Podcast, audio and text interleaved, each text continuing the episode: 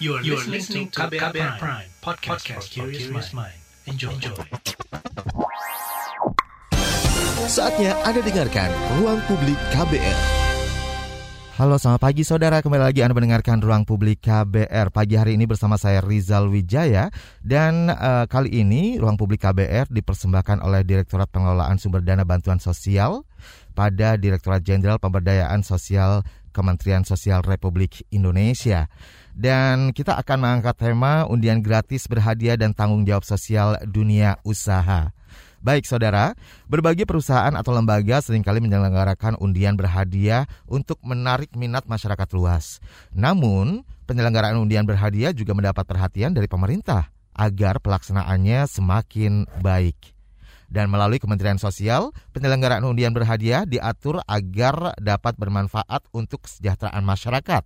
Untuk itu, Kemensos juga menetapkan koordinasi dengan dunia usaha agar pelaksanaan undian berhadiah memenuhi prinsip akuntabilitas publik dan pengelolaannya juga dapat membantu kesejahteraan masyarakat. Lalu, bagaimana sih penerapan undian gratis berhadiah yang bertanggung jawab dan bagaimana ketentuan agar undian berhadiah mengantongi izin dari Kementerian Sosial? Kita akan bahas lebih dalam soal ini bersama narasumber yang sudah bergabung hadir langsung ke studio ya saat ini ya.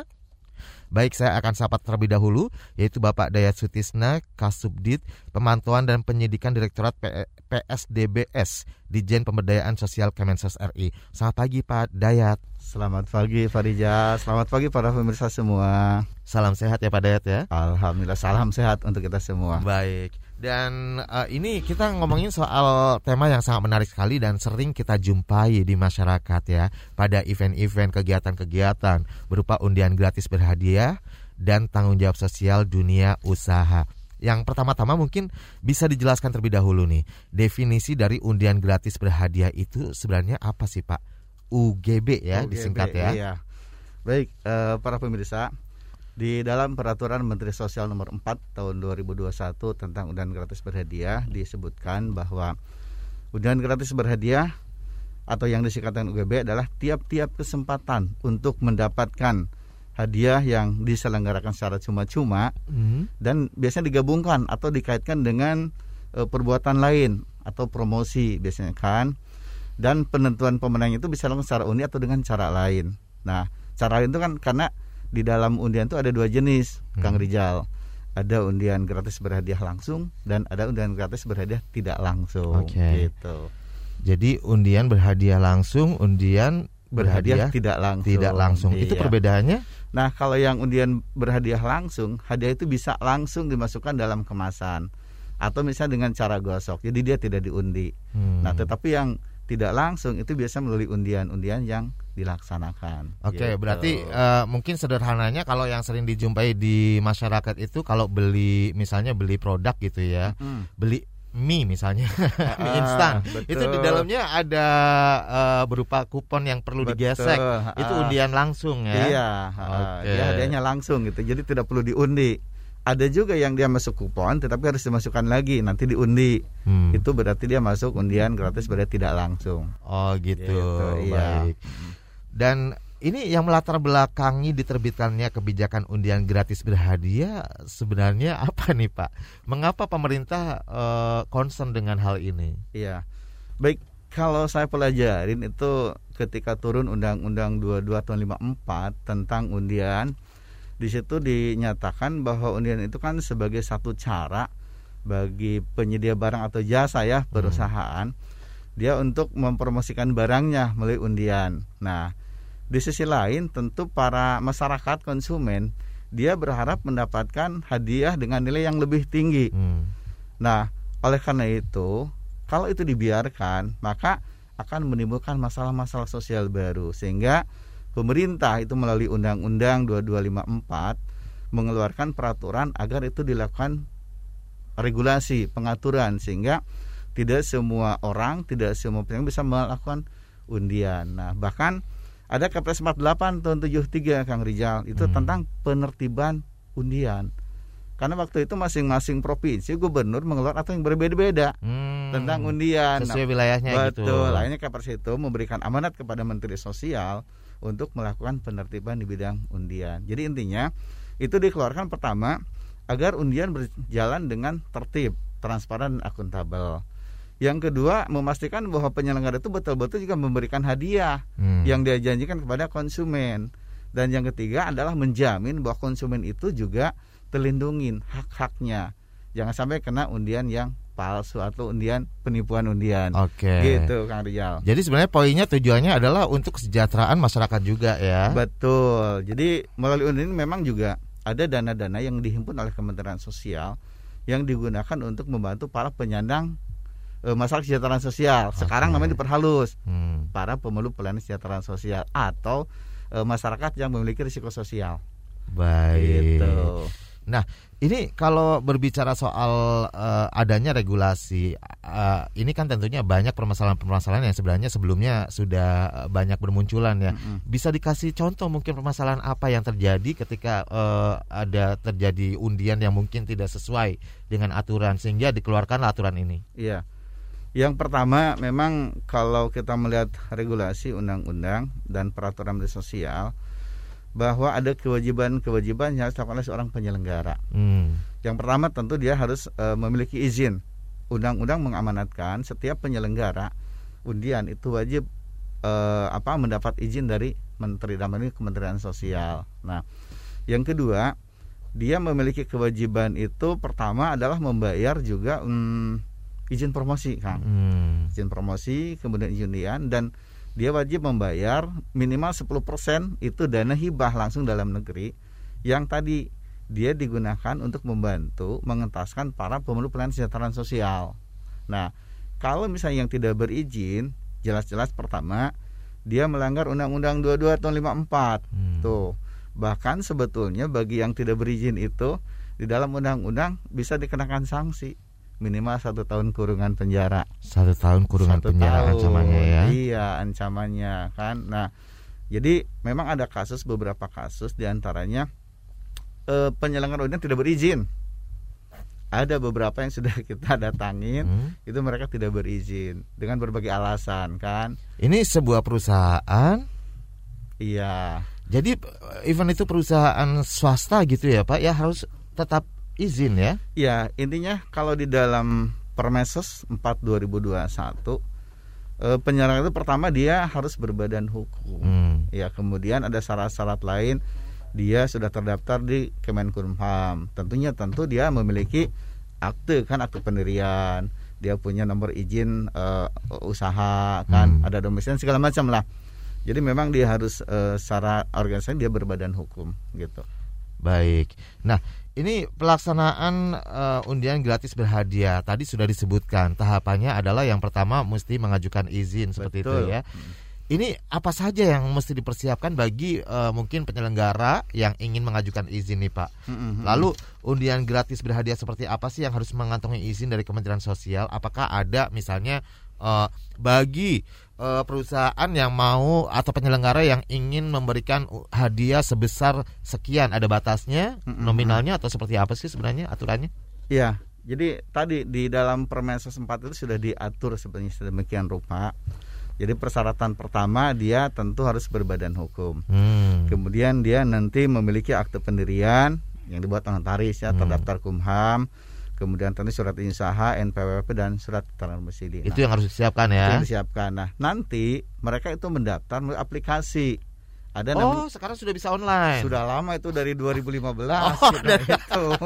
Saya bukan penyelenggara jadi belum pernah pengalaman ya. Ya. Jadi Kementerian Sosial itu memiliki aplikasi yang disebut SIM PPSDBS ya. SIM PPSDBS. Okay. Jadi Sistem Informasi Manajemen Pengelolaan dan Pengelolaan Sumber Dana Bantuan Sosial, SIM PPSDBS. Okay. Nah, jadi penyelenggara pertama nanti dia registrasi dulu, dia masuk, nah nanti sama admin kita di approve. Nah setelah di approve dia akan memasukkan dokumen-dokumen tadi. Ada instruksi di sana. Ada. Ya. Nah kemudian nanti dia akan mengisi misalnya nama perusahaannya apa, nama programnya apa, sampai ke hadiah pun itu harus tercantum dengan jelas. Okay. Apa saja nih hadiahnya? Tipenya, berapa jumlahnya. Nah itu untuk menjamin tadi bahwa penyelenggara sesuai dengan nanti izin yang dikeluarkan Kementerian Sosial itu wajib memberikan hadiah itu sesuai yang tertera di situ. Itu untuk menjamin tadi ya akuntabilitas penyelenggara. Kita menjamin kepada konsumen. Jangan sampai hadiah yang diberikan tidak sesuai gitu. Lalu ada nggak sih batasan hadiah yang harus mengantongi izin? Apakah semua penyelenggara meskipun hadiahnya mungkin terbilang kecil gitu ya Pak ya? Tapi sebelumnya ditahan dulu karena ada penelpon yang sudah terhubung ya melalui telepon bebas pulsa kami di nomor 0800 245 7893, tercantum juga di YouTube channel kita ya. Ada Ray di Kemang. Selamat pagi Ray. Halo, selamat pagi. Iya, silakan Ray. Iya, saya mau nanya lebih lengkapnya lagi soal dari maksud dari undian gratis hadiah ini dan juga latar belakangnya tuh kenapa bisa ada event ini gitu loh, dan juga para pemenangnya itu ditentukan berdasarkan apa sih gitu. Oke. Terima kasih Ray di Kemang. Kalau pemenangnya ditentukan berdasarkan apa, itu mungkin tergantung penyelenggaranya ya Pak. Iya, betul. Jadi biasanya setiap penyelenggaraan itu dia kan memiliki syarat dan ketentuan. Misalnya ketika misalnya ada satu program dari sebuah misalnya bank, maka dia akan membuat syarat ketentuan yang berhak bisa mendapatkan poin dan berikut undian, misalnya yang dia memiliki tabungan kelipatan 100.000. Nah, maka nanti mereka yang bersyarat akan masuk dalam kategori berhak mengikuti undian. Nah, jadi tergantung memang ke penyelenggara Bang Ray ya. Setiap penyelenggara punya syarat dan ketentuan masing-masing. Oke. Begitu ya. Jadi seperti itu ya Ray. Dan kalau mengenai latar belakang mengapa ada regulasi ini mesti dikeluarkan tadi, karena memang untuk akuntabilitas. Betul. Untuk supaya penyelenggaranya teratur. Betul, iya. Ada yang mau ditambahkan mungkin soal latar belakang yang ditanyakan oleh Ray? Iya. Dan yang pasti bahwa undian gratis berhadiah ini bukan judi Pak. Karena ada sebagian orang berasumsi bahwa undian itu soal judi. Justru kalau misalnya ada penyelenggara undian yang menurut kami itu bertentangan dengan nilai-nilai, norma-norma, atau dianggap menimbulkan keresahan, tentu tidak akan diberikan izin. Okay. Jadi ini benar-benar ya undian yang kaitannya dengan promosi sebuah produk atau barang jasa gitu. Baik. Lalu seperti pertanyaan tadi sebelumnya saya Pak, apalagi sekarang kan di sosial media. Betul. Di Instagram itu banyak banget yang menyelenggarakan ya, misalnya lomba apa dengan hadiah sekian. Apakah itu juga harus mengantongi izin? Nah, itu dia memang sekarang kecenderungan orang juga melakukan hadiah individu ya. Nah, sebenarnya tadi di dalam Undang-Undang 22 54 juga dalam Permensos itu orang per orang tidak diatur, tetapi sebetulnya dia harus sebuah yayasan atau lembaga yang memiliki badan hukum. Nah, maka ketika perorangan menyelenggarakan undian sebetulnya kan tidak sesuai dengan aturan-aturan yang ada, iya gitu. Karena mungkin mereka ya karena secara personal pengen ngasih aja gitu kali ya Pak ya. Betul. Makanya tadi kan sebetulnya di dalam undian tuh ada semacam unsur atau syarat yang dipenuhi. Pertama ada penyelenggara. Oke. Yang kedua produk, barang atau jasa yang dipromosikan jelas. Apa sih gitu kan. Kemudian hadiah sudah tersedia, ditentukan, tidak ngambang. Misalnya main tembakan. Kemudian peserta undiannya tidak terbatas. Okay. Kemudian juga ada jangka waktu. Dia ada jangka waktu promosi, ada penentuan pemenang, dan tentunya sebelumnya ada kegiatan penyegelan. Kemudian bersifatnya untung-untungan. Untung-untungan yang dimaksud? Ya tadi kan ketika diundi itu kan artinya tidak ada rekayasa. Gitu. Kalau transparan ya. Iya, kalau Bang Rizal dapat kan untung. Betul. Kan gitu. Lagi hoki aja gitu ya. Iya, betul. Nah, berikut sudah terhubung juga dengan pendengar kita, ada Pak Yahya di Jakarta. Selamat pagi Pak Yahya. Iya, selamat pagi. Silakan Pak Yahya. Di daerah saya atau di Jabodetabek lah ya. Kan umumnya orang tahu tuh minimarket. Ya, silakan. Itu kan ada pakai spanduk. Beli produk dia tuh 75.000 nanti dapat mobil, terus dapat motor gitu ya. Terus sudah begitu dipakai spanduk, udah gitu pengumumannya saya tunggu-tunggu tidak ada. Kapan diumumkan? Apa benar atau tidak ini sebenarnya? Oke. Di minimarket. Iya, pertanyaannya Pak, poinnya? Iya. Itu penipuan atau gimana ya? Baik. Saya sering-sering beli di situ, sampai sekarang pengumumannya juga tidak tahu siapa. Harusnya Ada tercantum ya. Baik. Siapa ini namanya ini. Itu ini, tidak ada ya di spanduk ya? Iya. Bapak sudah menanyakan ke penyelenggaranya? Oh, saya tidak tanya. Saya lihatnya juga yang dipromosikan ada di spanduk gitu ya. Iya. Oke, terima kasih Pak Yaya. Kami bisa menangkap pertanyaan dari Pak Yaya. Apa yang dimaksud? Ya, terima kasih Pak Yaya di Jakarta. Selamat pagi. Apakah termasuk unsur penipuan atau bukan? Seperti itu ya. Karena mengingat mungkin menurut Pak Yaya tidak sesuai dengan apa yang diharapkan, artinya pengumumannya saja tidak tahu kapan. Baik, pertanyaan Pak Yahya nanti akan kita tanggapi ya bersama narasumber kita yaitu Bapak Dayat Sutisna setelah jeda iklan berikut ini. Tetap di Ruang Publik KBR. Masih Anda dengarkan Ruang Publik KBR yang dipersembahkan oleh Direktorat Jenderal Pemberdayaan Sosial Kementerian Sosial Republik Indonesia. Commercial break.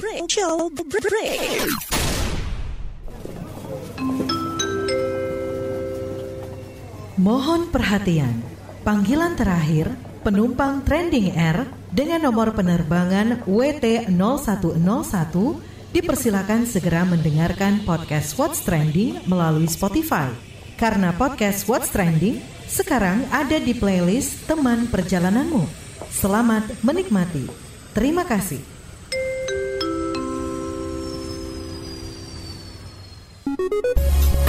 Masih Anda dengarkan Ruang Publik KBR yang dipersembahkan oleh Direktorat Jenderal Pemberdayaan Sosial Kementerian Sosial Republik Indonesia.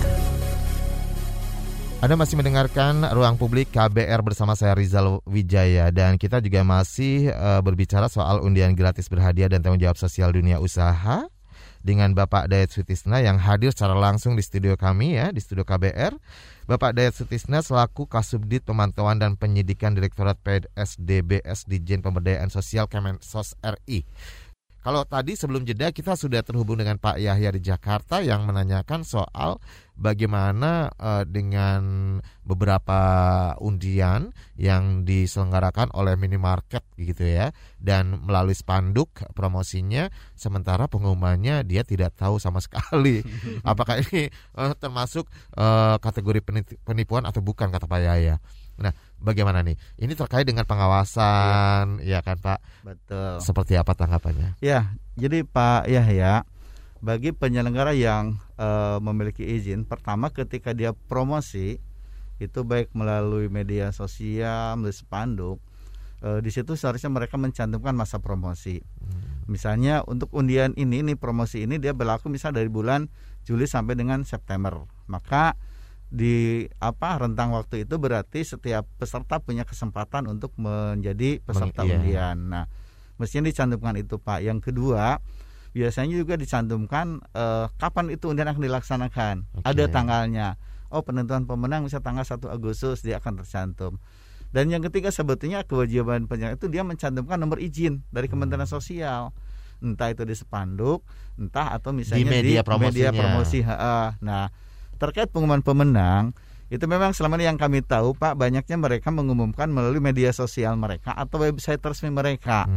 Jadi jarang sekarang kayaknya yang langsung dipajang di spanduk Pak Rizal. Ya, jadi mereka mengumumkan di medsos dan itu tercantum di dalam SK yang dikeluarkan Kementerian Sosial tentang tata cara pengundian, syarat ketentuan, promosinya kapan, penentuan pemenang kapan, diumumkan mulai apa itu semua rinci gitu kan. Nah, nanti Pak Yahya sebenarnya kalau mau lebih jelas bisa ke call center kita Pak untuk cek itu legal apa tidak legal gitu kan. Nah, jadi kami punya call center Pak. Kalau yang teleponnya itu 021 314 4000.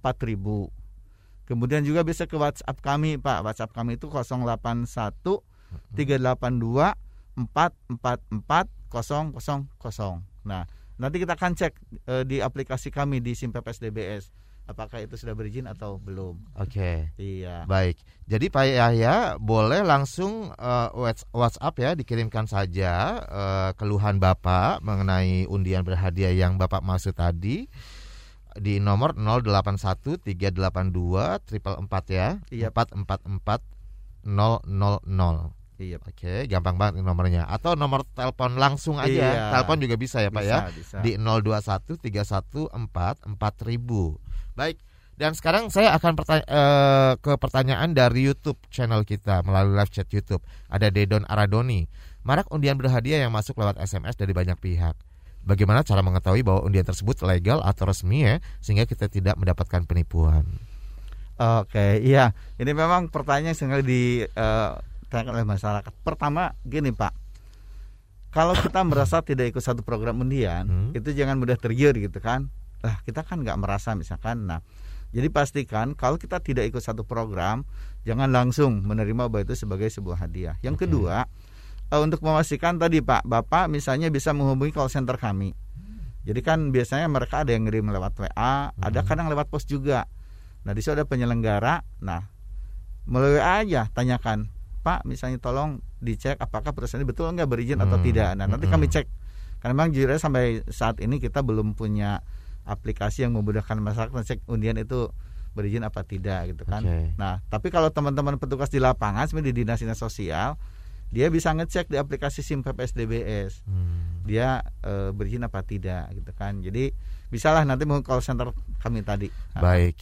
Jadi kita juga kadang-kadang memang nggak tahu ya, ini penyelenggara dapat nomornya dari mana, tiba-tiba masuk aja. Betul, betul. Mengganggu banget sih memang. Yeah. Tapi Pak, berarti dalam artian kalau terkait dengan apa namanya pertanyaan dari Pak Yahya tadi bahwa dari Kemensos sendiri melakukan pemantauan, melakukan pengawasan terhadap penyelenggaraan undian berhadiah ini ya. Iya. Seperti jadi, apa nih teknisnya? Jadi Pak Yahya dan Kang Rizal, kami itu di lapangan punya satu SDM yang namanya penyidik pegawai sipil bidang undian. Nah, ini tersebar di seluruh provinsi yang sekarang itu jumlahnya kurang lebih 142. Nah, mereka memang melakukan pemantauan pengawasan baik bagi yang berizin maupun yang tidak berizin. Jadi mereka juga melakukan kegiatan-kegiatan keliling atau istilah di kami patroli, Pak. Itu yang pertama. Yang kedua tentu kita melalui aplikasi. Jadi kita cek di SIM PPSDBS mana yang berizin, mana yang tidak.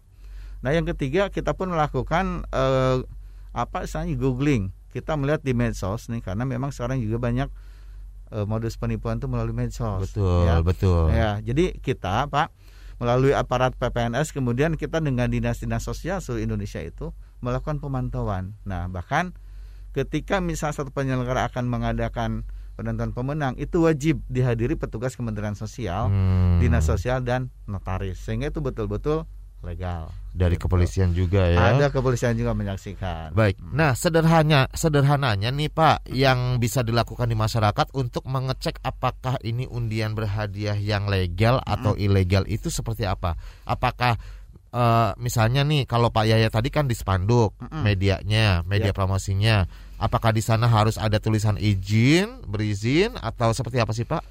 Di dalam ketentuan kita seharusnya penyelenggara memang mencantumkan. Jadi kan ada surat keputusan Menteri Sosial tentang izin promosi dan izin undian. Nah, mereka sih mencantumkan itu. Jadi kalau sudah tercantum, kalau benar ya mereka nulisnya itu berarti legal. Nah, kalau tadi untuk memastikan, sebenarnya memang selama ini kami ada aplikasi e-Sabi, tetapi memang belum familiar. Jadi yang paling mudah nanti untuk masyarakat boleh ke call center aja Pak. Atau misalnya kalau dekat dengan dinas sosial bisa tanya ke dinas sosial karena kita punya aplikator di seluruh dinas sosial yang bisa akses ke aplikasi SIM PPSDBS untuk memastikan gitu kan penyelenggara itu semuanya terintegrasi ya. Iya, kita dengan dinas sosial dengan PTSP selama ini sudah terintegrasi karena perizinannya terkait dengan mereka juga. Jadi jangan khawatir ya karena semuanya sudah diatur. Iya. Dan Kemensos juga tidak sembarangan mengeluarkan izin dong ya nggak sih Pak? Betul. Iya. Betul. Lalu nih berbicara soal mengeluarkan izin juga Pak. Dalam UGB ini apakah ada syarat dan nominasi hadiahnya atau jenis barang yang jadi hadiah? Kalau tadi kan disebutkan juga bahwa tujuannya itu harus tidak melanggar ya kan, jelas gitu loh. Nah ini seperti apa Pak? Nah sebetulnya kalau untuk hadiah itu kan tidak dibatasin ya nominalnya berapa mau apa, tetapi tentu juga harus dilihat dari sisi kemanfaatan kan. Nah selama ini memang hadiahnya macam-macam. Ada yang mobil, ada yang bentuk voucher, alat rumah tangga, tabungan, bahkan umroh pun ada. Ya. Umroh sekarang ada sih. Jadi intinya kita tidak membatasi. Yang penting tadi sesuai aturan dia sudah memenuhi syarat untuk melaksanakan undian gratis berhadiah. Jadi nggak ada syarat khusus? Nggak ada. Ya, misalnya dia hanya 50 juta, ya tetap aja dia harus mengurus izin gitu kan. Baik. Dan juga ada pertanyaan dari Bimo melalui live chat YouTube. Apakah dana hibah perusahaan kepada Kemensos untuk undian berhadiah ini adalah bentuknya kewajiban? Dan bagaimana memastikan semua undian itu mematuhi kewajiban dana hibah tersebut? Bagaimana Kemensos memastikan pengelolaan dana hibah tersebut teralokasikan dengan baik, adil, dan merata? Oke, ini luar biasa pertanyaannya ya. Ya, panjang. Iya, kritis-kritis. Ya, baik Mas Bimo ya. Jadi Mas Bimo, salah satu kewajiban penyelenggara undian gratis berhadiah adalah dia wajib membayar, kalau dulu namanya dana UKS ya, dana usaha kesejahteraan sosial. Di Permensos baru dana hibah langsung. Itu minimal 10% dari nilai total hadiah. Okay. Jadi itu sifatnya wajib. Nah, kalau misalnya saya sampaikan nih, dari 2016 sampai dengan sekarang itu dana hibah yang sudah terkumpul itu kurang lebih 870 miliar dari 2016, okay, kan. Nah, yang sudah dikeluarkan itu hampir 540 miliar. Nah, sehingga sekarang kita masih punya dana hibah sekitar 334-an miliar. Nah, okay, tahun ini saja ini yang sudah masuk nih tahun ini ya, sampai bulan kemarin berarti ya, itu sudah 89 miliar dan sudah dikeluarkan 93 miliar. Nah, dana ini memang tadi diperuntukkan untuk membantu para pemeluk pelayanan kesejahteraan sosial, atau kalau secara umum untuk penyelenggaraan kesejahteraan sosial. Nah, jadi yang dilakukan oleh pemerintah untuk pembangunan kesejahteraan sosial di samping dari APBN gitu ya, ya tadi bersumber dari dana hibah penyelenggaraan undian gratis berhadiah gitu kan. Nah, yang gitu, mana di Kemensos ya. Betul. Baik. Ya. Dan untuk pertanyaan berikutnya dari Wikan melalui live chat YouTube juga, bagaimana cara untuk mengecek suatu kegiatan undian itu legal atau tidak? Kemudian lembaga apa di daerah yang mengawasi kegiatan undian ini? Sebenarnya tadi sudah dijawab pertanyaan ini. Tapi kalau soal lembaga di daerah, tetap Kemensos ya Pak ya? Dinas Sosial. Oh, iya, maksudnya Dinas Sosial di bawah Kemensos kan ya? Kita koordinasi sih Pak, kan karena kalau Dinas Sosial kan di bawah Pemda. Oke. Okay. Tetapi selama ini kita sudah terjalin hubungan yang harmonis, dan memang di tiap-tiap Dinas Sosial biasanya ada saksi undian. Nah, beliau inilah yang melakukan pemantauan pengawasan termasuk membantu perizinan bagi penyelenggara akan mengurus izin di daerah. Baik, gitu. Jadi Dinas Sosial lembaganya. Iya. Baik, kita akan lanjutkan kembali. Ini makin menarik ya perbincangan soal tema kita hari ini, karena memang kita sehari-hari memang sering mendapatkan ya kan. Betul. Mendapatkan hadiah-hadiah dari undian-undian yang diselenggarakan oleh para penyelenggara ya. Semakin banyak undian berhadiah ini dilaksanakan, mungkin kalau dilakukan secara benar gitu ya, sesuai dengan peraturan, regulasi yang dikeluarkan oleh pemerintah, ini akan menjadi kesejahteraan bagi masyarakat. Betul. Dan tetap di Ruang Publik KBR, kita akan kembali setelah jeda berikut ini. Masih Anda dengarkan Ruang Publik KBR yang dipersembahkan oleh Direktorat Pengelolaan Sumber Dana Bantuan Sosial, Direktorat Jenderal Pemberdayaan Sosial, Kementerian Sosial Republik Indonesia. Kita juga masih ngomongin soal undian gratis berhadiah dan tanggung jawab sosial dunia usaha. Masih bersama narasumber yang hadir di studio secara langsung. Ada Bapak Dayat Sutisna, Kasubdit Pemantauan dan Penyidikan Direktorat PSDBS di Ditjen Pemberdayaan Sosial Kemensos RI. Ada beberapa pertanyaan juga yang sudah dikirimkan melalui live chat YouTube Berita KBR. Kemudian sudah tersambung juga dengan penelpon yang sudah menghubungi nomor telepon bebas pulsa di 0800 245 7893. Ada Iriawan di Semarang. Selamat pagi Iriawan. Terima kasih, selamat pagi Bung Rijal, selamat pagi Pak Dayat. Silakan. Terima kasih. Sebelum ke pertanyaan, Bung Rijal mohon dibantu sedikit untuk yang ditembakkan langsung ke beberapa radio FM agak terputus-putus Bung. Ada 1, 2, 3 second begitu, mohon dicek kembali. Baik, terima kasih. Sementara kami jadi harus switch ke video berbagi saja, bukan yang dari FM. Ya, terima kasih infonya. Nah, baik, saya langsung ke Pak Dayat. Pak Dayat, mohon izin, apakah ini bagian dari topik pagi hari ini yang UGB atau agak melebar sedikit, tapi poinnya masih tetap dengan case yang seperti ini adalah begini Pak, sudah cukup lama ya, sudah terjadi bertahun-tahun, tapi tampaknya cukup eksis jenis usaha yang biasanya ada di pusat perbelanjaan besar begitu, dia ada satu gerai begitu, jualannya itu produknya macam-macam, biasanya alat rumah tangga segala macam, dan kemudian nanti dia dalam tanda kutip cari mangsa. Nah, nanti setelah itu biasanya diajak kemudian ibu mendapatkan hadiah bla bla bla bla bla begitu, jadi orang yang terpilih bla bla bla bla poinnya begitu ya Pak ya. Nah, nanti kesannya harganya lebih miring dari harga pasaran produk-produk home appliances peralatan rumah tangga, okay. Tapi poinnya pas sudah sampai di rumah kecewa. Nah, yang saya mau tanyakan beberapa poin Pak Dayat, Bung Rizal. Yang pertama adalah kenapa case seperti ini berulangnya lama ya, artinya tidak bisa si korbannya pun sulit mengadu tampaknya, karena tampaknya kelihatannya akhirnya kejebak dan kemudian tidak bisa, walaupun itu toko tidak pindah-pindah, dia stay terus bertahun-tahun di situ, artinya mestinya kan sebenarnya bisa komplain. Ya, pertanyaannya itu, kemudian juga bagaimana cara mengadukannya kalau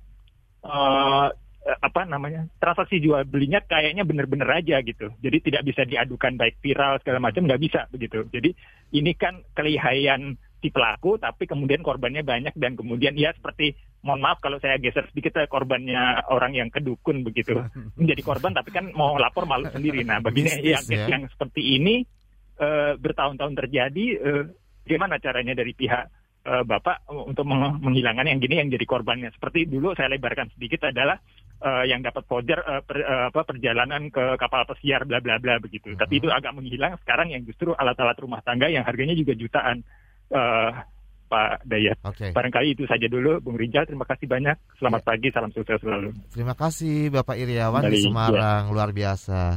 Silakan Bapak, boleh ditanggapi. Ini agak panjang juga tadi, ada backgroundnya juga ya, sudah diceritakan. Iya, baik, terima kasih atas informasinya.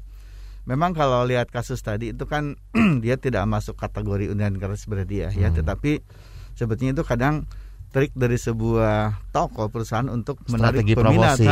Jadi misalnya dia beli barang ini dapat anu. Nah, kalau saya lihat sebenarnya ini lebih ke kasus perlindungan konsumen. Nah, kebetulan di RUPK yang sekarang dibahas itu termasuk pelanggaran-pelanggaran yang dia akan mendapatkan sanksi melalui Undang-Undang Pelindungan Konsumen. Jadi kalau menurut kami sih itu memang belum masuk ke ranah kami, tetapi mungkin tadi yang kaitan dengan hadiah voucher umroh atau ke kapal pesiar itu nanti akan coba kami cek, Pak. Karena itu mungkin nanti masuk ke UGB ya. Itu kan bisa nyerempet-nyerempet ke UGB, artinya UGB yang tidak berizin gitu kan. Okay. Nah, tentu nanti kami akan menurunkan petugas kami, Pak, untuk mengecek di lapangan tentang kondisi seperti itu. Baik, Pak Iriawan mungkin boleh langsung hubungi WhatsApp ya di nomor 081382444000. Silakan, bisa sebutkan dengan jelas di sana nama tokonya, betul, apa penyelenggaranya seperti itu barangkali, betul, ya. Betul. Jadi biar cepat nanti akan mendapatkan solusinya. Jadi kalau soal yang pertama itu bukan ranah dari Kemensos ya, tanggung jawabnya ya Pak ya. Kalau yang soal strategi promosi, betul. Namun demikian perlindungan konsumen itu maksudnya ya. Namun demikian sih kami juga kan sekarang memiliki tugas tidak hanya mengawasi yang berizin, tetapi yang tidak berizin. Jadi yang tidak berizin kita monitor, kita awasin, kemudian kita edukasi. Oke. Kalau setelah diedukasi tetap tidak mau berizin, nah ada baru sanksi. Sanksinya apa nih Pak? Tadi disebutkan ancaman 1 tahun. Sebetulnya kalau di dalam Undang-Undang 2254 itu bagi yang tidak berizin 1 tahun kurungan. Okay. Nah, tetapi selama ini kita masih administratif. Kita bisa datangin, kita jelaskan kan, edukasi. Kalau mau berizin, berarti tidak masalah. Kalau misalnya dia kekeh, itu nanti ada teguran tertulis. Oke. Okay. Nah, kalau kekeh nanti kita menggunakan tadi PPNS. Penyidik Pegawai Negeri Sipil bidang undian. Baik. Kalau diindikasikan sudah ke arah pidana penipuan, nanti teman-teman ini dengan Bareskrim akan melakukan tindakan penyidikan, Pak, dan penyelidikan. Oke. Okay. Gitu.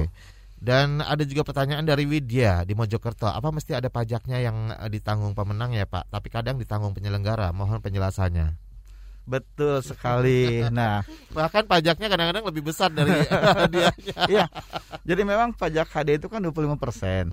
Jadi nanti ketika penyelenggara mengajukan izin itu di mekanisme dia mencantumkan apakah pajak itu ditanggung oleh penyelenggara atau oleh pemenang. Nah, ada beberapa yang kami tahu itu ditanggung penyelenggara. Artinya pemenang dia tidak mengeluarkan biaya sebesar pun, free gitu kan.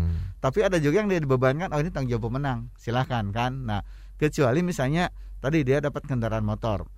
pajak ditanggung pemenang. Maka urusan nanti BPK BSNK itu menjadi tanggung jawab pemenang, gitu. Seperti itu. Kira-kira seperti itu ya. Baik. Dan kalau berbicara soal penyelenggara nih Pak, penyelenggara UGB ya. Kira-kira apa nih tanggung jawab yang harus mereka laksanakan sebenarnya yang ditanggung oleh para penyelenggara ini Pak? Iya, yang pertama tentunya ketika dia mengajukan izin ya, dia tentu harus melengkapi persyaratan sesuai yang kita minta. Kemudian juga sebelum ke kita itu kan harus ada semacam izin, bukan izin, rekomendasi kalau kemarin dari PTSP Pak, terkait dengan dokumen-dokumen legalisasinya kan. Maka ketika itu sudah disahkan oleh PTSP, kemudian mereka masuk aplikasi kita dan wajib tadi membayar. Satu, untuk membayar izin promosi. Izin promosi itu hanya 100.000 per promosi ya, dan itu masuk PNBP, penerimaan negara bukan pajak. Kemudian dia wajib membayar izin undiannya itu 200.000 per periode undian, itu masuk pendapatan negara bukan pajak juga. Nah kemudian tadi dia wajib membayar minimal 10% dana hibah yang disetor langsung ke rekening dana hibah Kementerian Sosial. Nah yang keempat pajak. Nah kalau pajak itu tergantung, ada yang ditanggung oleh penyelenggara, ada yang diserahkan kepada pemenang. Nah jadi itu kewajiban-kewajiban yang harus dipenuhi oleh penyelenggara. Kemudian dia harus melakukan promosi sesuai dengan ketentuan. Jangan ketentuan izinnya A, ini B. Kemudian nanti dia juga melakukan penyegelan. Penyegelan itu artinya kita untuk mengecek sarana prasarana, kemudian data yang akan mengikuti undian. Kita pastikan bahwa itu betul sesuai persyaratan. Nah, kemudian pada saat penentuan pemenang, dia itu wajib dihadiri oleh petugas Kementerian Sosial, Dinas Sosial dan notaris serta kadang polisi gitu kan. Nah, kemudian juga yang tidak kalah penting adalah bahwa hadiah itu dipastikan sampai ke pemenang. Kalau misalnya itu hadiah yang tidak diambil pemenang, itu kategorinya HTT. Apa tuh Pak? Hadiah tidak tertebak atau hadiah tidak diambil pemenang. Maka itu wajib diserahkan ke negara melalui Kementerian Sosial. Nah kemudian dia wajib menyampaikan laporan kepada Kementerian Sosial yang memberi izin. Itu kalau di Kemensos, lalu peruntukannya seperti apa tuh Pak, hadiah-hadiah yang tidak diambil yang tadi disebutkan? Iya.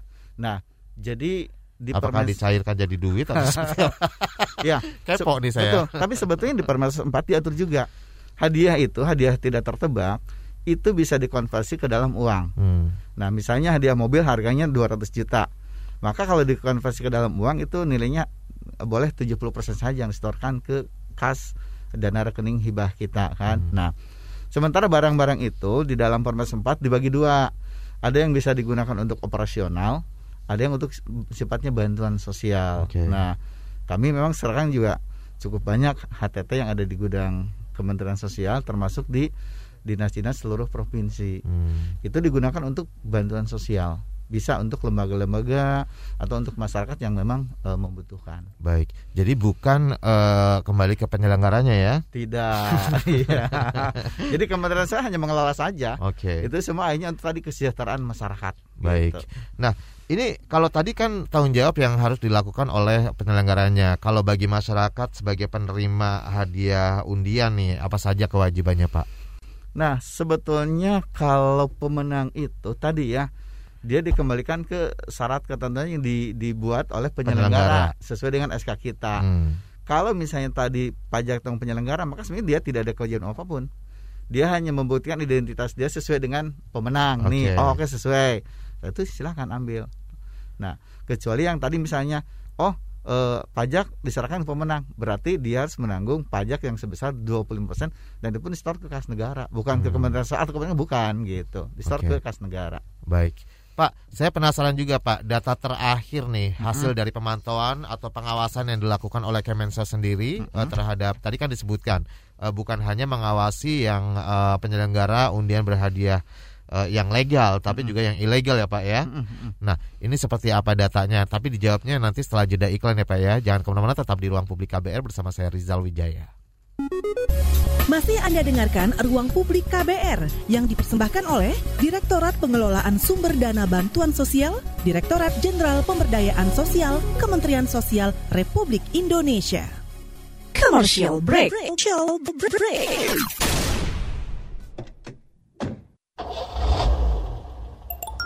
Sudah tahu yang satu ini. Sekarang kabar baru ada di playlist teman perjalananmu. Kamu masih bisa update dengar berita terbaru sambil dengerin lagu kesukaanmu. Semua bisa kamu dengerin di playlist Daily Drive Spotify. Masih Anda dengarkan Ruang Publik KBR yang dipersembahkan oleh Direktorat Pengelolaan Sumber Dana Bantuan Sosial, Direktorat Jenderal Pemberdayaan Sosial, Kementerian Sosial Republik Indonesia. Kita masuk di bagian akhir Ruang Publik KBR pagi hari ini yang sangat luar biasa sekali karena banyak banget yang sudah respons terhadap perbincangan kita pagi ini terkait undian gratis berhadiah dan tanggung jawab sosial dunia usaha. Dan masih bersama saya Rizal Wijaya dan juga tentunya menghadirkan narasumber Bapak Dayat Sutisna selaku Kasubdit Pemantauan dan Penyidikan Direktorat PSDBS Ditjen Pemberdayaan Sosial Kemensos RI. Baik, dan beberapa pertanyaan sebelum jeda, saya juga sudah mendapatkan banyak dari live chat YouTube ataupun telepon ya. Anda yang belum mengirimkan WhatsApp silakan bisa kirimkan ke nomor 0812 118 8181. Pak, sebelum jeda tadi saya sempat bertanya data terakhir nih dari Kemensos sendiri seperti apa sih penyelenggaraan yang ilegal maupun yang tidak yang berizin? Iya. Sebetulnya kalau untuk yang berizin memang paling mudah ya. Sampai dengan kemarin kita awal November yang sudah mengajukan perizinan untuk UGB itu ada sekitar 900 penyelenggaraan sampai dengan kemarin ya. Nah, yang tidak berizin ini dibanding tahun sebelumnya naik atau ya memang kalau sekarang ini karena memang pandemi ya ada sedikit penurunan. Oh gitu. Jadi memang kita sebenarnya ya? Iya tiap tahun kan ada target. Target misalnya untuk 2021 sebenarnya 1.200 penyelenggaraan dengan target dana hibah berapa, PNBP berapa kan. Okay. Nah, tapi itu sedang kita kejar juga kan. Nah, sementara yang tidak berizin itu memang sedang kami data ke seluruh provinsi. Jadi kami sudah koordinasi dengan dinas-dinas sosial, dengan teman-teman para PPNS, hasil istilahnya wasmat litik kalau kita hasil pengawasan, pengamatan, penelitian dan pemeriksaan tolong diinformasikan. Nah, tetapi yang dekat-dekat sudah ada beberapa sih yang kita pantau, Pak, untuk penyelenggaraan yang tidak berizin. Bahkan saya pernah waktu ke Bandung mendatangin sama sebuah stasiun radio juga. Dia menyelenggarakan undian tapi tidak berizin. Pas Bapak datang ke sana lagi ya. Waduh mantep. Iya. Tapi kadang macam-macam alasannya. Dia berpikir katanya ribet ngurus izin kan. Susah. Padahal enggak ya. Nah, padahal kan enggak. Jadi ada satu frame image katanya ngurus izinnya ribet, lama. Pastinya enggak. Nah, jadi kondisi itu juga yang membuat orang nggak berizin kan, atau misalnya karena ketidaktahuan. Nah, makanya sudahlah kalau yang ini kita edukasi aja. Karena sepertinya lo ngurus izin nggak susah sebenarnya kan. Jadi kalau berizin tadi dengan berizin bahwa dia sudah berkontribusi membangun masyarakat, membangun negara, sebenarnya begitu. Betul. Gitu. Jadi sekali lagi buat Anda nih para penyelenggara yang mungkin mau mengadakan undian berhadiah ini, silakan langsung saja masuk ke aplikasi SIM PPSDBS ya. Betul, iya. Di sana bisa mengikuti instruksinya. Jadi nanti apa saja yang disiapkan berkas-berkasnya juga di sana sudah tertera jelas ya, Pak. Betul. Sesuai instruksi. Baik, dan juga ada beberapa pertanyaan kembali saya bacakan. Ada dari Bapenda Kota Semarang. Apabila penyelenggara institusi pemerintahan yang tidak berbadan hukum, apakah bisa caranya gimana? Kemudian kenapa sekarang instansi tidak diperkenankan menyelenggarakan padahal di Undang-Undang Nomor 22 tahun 54 diperkenankan, bahkan Kemensos buat leaflet juga memperbolehkan, kenapa sekarang tidak diperbolehkan? Iya, ini pertanyaannya luar biasa, susah dijawabnya ya. Jadi Bapak siapa tadi pengen nanya Pak? Dari Bapenda ya? Iya, Bapenda. Oke, jadi gini Pak, memang di Undang-Undang 2254 memang kita lebih spesifik itu mengatur tentang regulasi undian oleh masyarakat atau dunia usaha. Nah, sepengetahuan kami ada lagi undang-undang yang mengatur undian yang dilaksanakan oleh pemerintah atau negara. Dan itu memang tidak berizin. Tetapi itu sumber dananya dari APBN. Dan nilai hadiah itu juga tidak seenaknya. Itu ditentukan oleh Menteri Keuangan. Okay. Nah, oleh karena itu sebetulnya yang kami lakukan Kementerian Sosial memang menggali sumber dana itu dari dunia usaha, dari masyarakat. Nah, tetapi Kalau misalnya Bapenda juga menyelenggarakan undian, sumbernya bukan dari APBD atau APBN, ya berarti nanti dia juga harus mengurus izin gitu kan. Betul. Tapi kalau sumbernya dari APBD, ya sepengetahuan kami di Permensos kita pun tidak belum diatur sampai ke situ, Pak. Oke. Jadi tergantung sumber dananya gitu ya, Pak. Betul, ya. Betul, iya. Baik. Nah, boleh tadi kan Bapak menyebutkan bahwa sampai sekarang masyarakat mengapa masih saja ada yang kasus ilegal gitu ya, tidak berizin penyelenggaranya. Ini karena ketidaktahuan bisa jadi, atau kesadaran di masyarakat, atau memang tidak mengerti, tidak paham harus kemana. Nah, boleh diingatkan kembali kepada pendengar kita, Pak, terutama yang ingin menyelenggarakan UGB ini. Iya, jadi sebetulnya mengurus izin itu tidak susah ya, artinya mudah. Maka ketika misalnya para pengusaha mau melaksanakan undian, pertama tentu siapkan dokumen-dokumen yang dibutuhkan. Nah, kalau dokumen yang dibutuhkan sudah lengkap, maka sebenarnya tidak lama prosesnya. Ya, kita memang punya SOP itu maksimal 12 hari ya.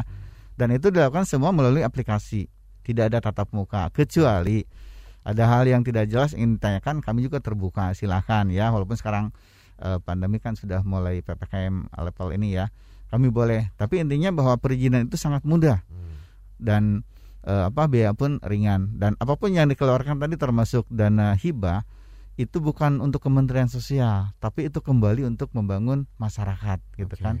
Jadi sangat-sangat mudah lah, dan kami sangat menghimbau terutama masyarakat dunia usaha, silahkan selenggarakan undian sebagai salah satu sarana promosi kan, karena dengan undian yang tertib, transparan, akuntabel, berarti mereka telah berkontribusi besar dalam pembangunan kesejahteraan sosial. Baik. Mulai dana hibah tadi.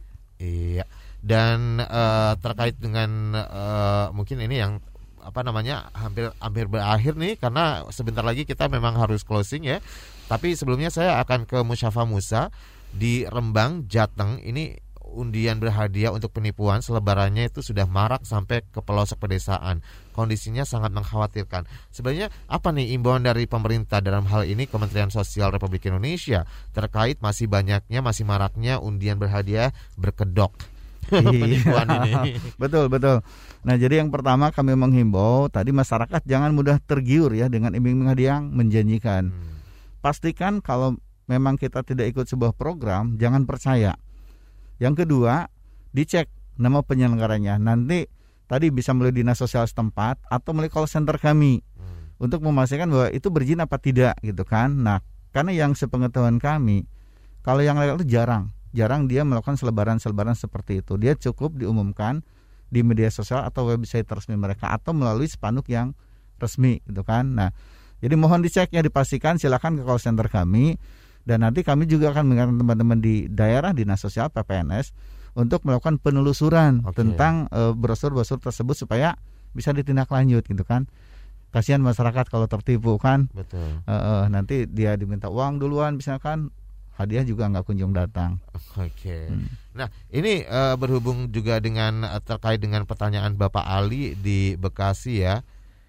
Apakah masyarakat bisa mengecek langsung apakah ilegal atau tidak melalui aplikasi dari Kemensos RI? Nah, terkait dengan pertanyaan Pak Ali ini, boleh untuk closing statement juga, apa nih rencana kedepannya nih dari Kemensos RI terkait dengan tema kita pagi hari ini, yaitu UGB ya, Undian Gratis Berhadiah. Iya, baik, Enin, terima kasih, pertanyaan menarik sekali. Jadi rencana kami pertama, kemarin kami baru workshop, kita kedepannya akan merancang sistem pemantauan UGB berbasis cyber. Jadi nanti kita akan membangun sistem, kemudian kita akan kerjasama dengan Badan Siber dan tentunya Kemenkominfo plus Bareskrim. Jadi ketika misalnya mereka menggunakan medsos, dianggap benar, kita dengan Kominfo di take down. Kalau ke ranah pidana ya sudah dengan Bareskrim. Nah, itu yang pertama. Yang kedua, rencana kami akan membuat satu aplikasi yang memudahkan masyarakat juga mengecek undian seperti yang sekarang Kemensos punya kan cek bansos. Nah, insya Allah kedepannya kami akan koordinasi dengan pusdatin kami membuat satu aplikasi yang memudahkan masyarakat juga memastikan bahwa ini undian legal apa tidak. Seperti itu bayangkan rencana kami ke depan. dan apa namanya, ini bentuk inovasi baru ya. Iya. Karena gimana pun juga sekarang udah eranya digital semuanya. Betul, dan ini juga Bang Rizal, Bu Menteri Padi sangat support. Jadi silakan dibangun sistem pemantau yang berbasis cyber, karena memang sekarang kan penyelenggara sudah jauh lebih ke depan. Betul. Menggunakan teknologi informatika, sementara kami selama ini masih pemantauannya manual, masih gitu konvensional kan. Ya. Iya. Baik, terima kasih sekali atas waktunya Pak Dayat sudah menyempatkan hadir ke studio. Siap. Jadi langsung bertatap muka nih ya. Iya. First time ini Pak. Iya. Mudah-mudahan bisa berlanjut ya. Iya, karena selama ini kita masih virtual Zoom. Iya, iya. Dan saya Rizal Wijaya harus segera pamit. Terima kasih juga buat Anda yang sudah mendengarkan, mengirimkan pertanyaan ya melalui telepon, WhatsApp maupun live chat YouTube, dan selalu kami ucapkan salam sehat untuk kita semua. Saya Rizal Wijaya, salam. Terima kasih Anda sudah mendengarkan Ruang Publik KBR yang dipersembahkan oleh Direktorat Pengelolaan Sumber Dana Bantuan Sosial, Direktorat Jenderal Pemberdayaan Sosial, Kementerian Sosial Republik Indonesia. KBR Prime, cara asik mendengar berita. KBR Prime, podcast for curious mind.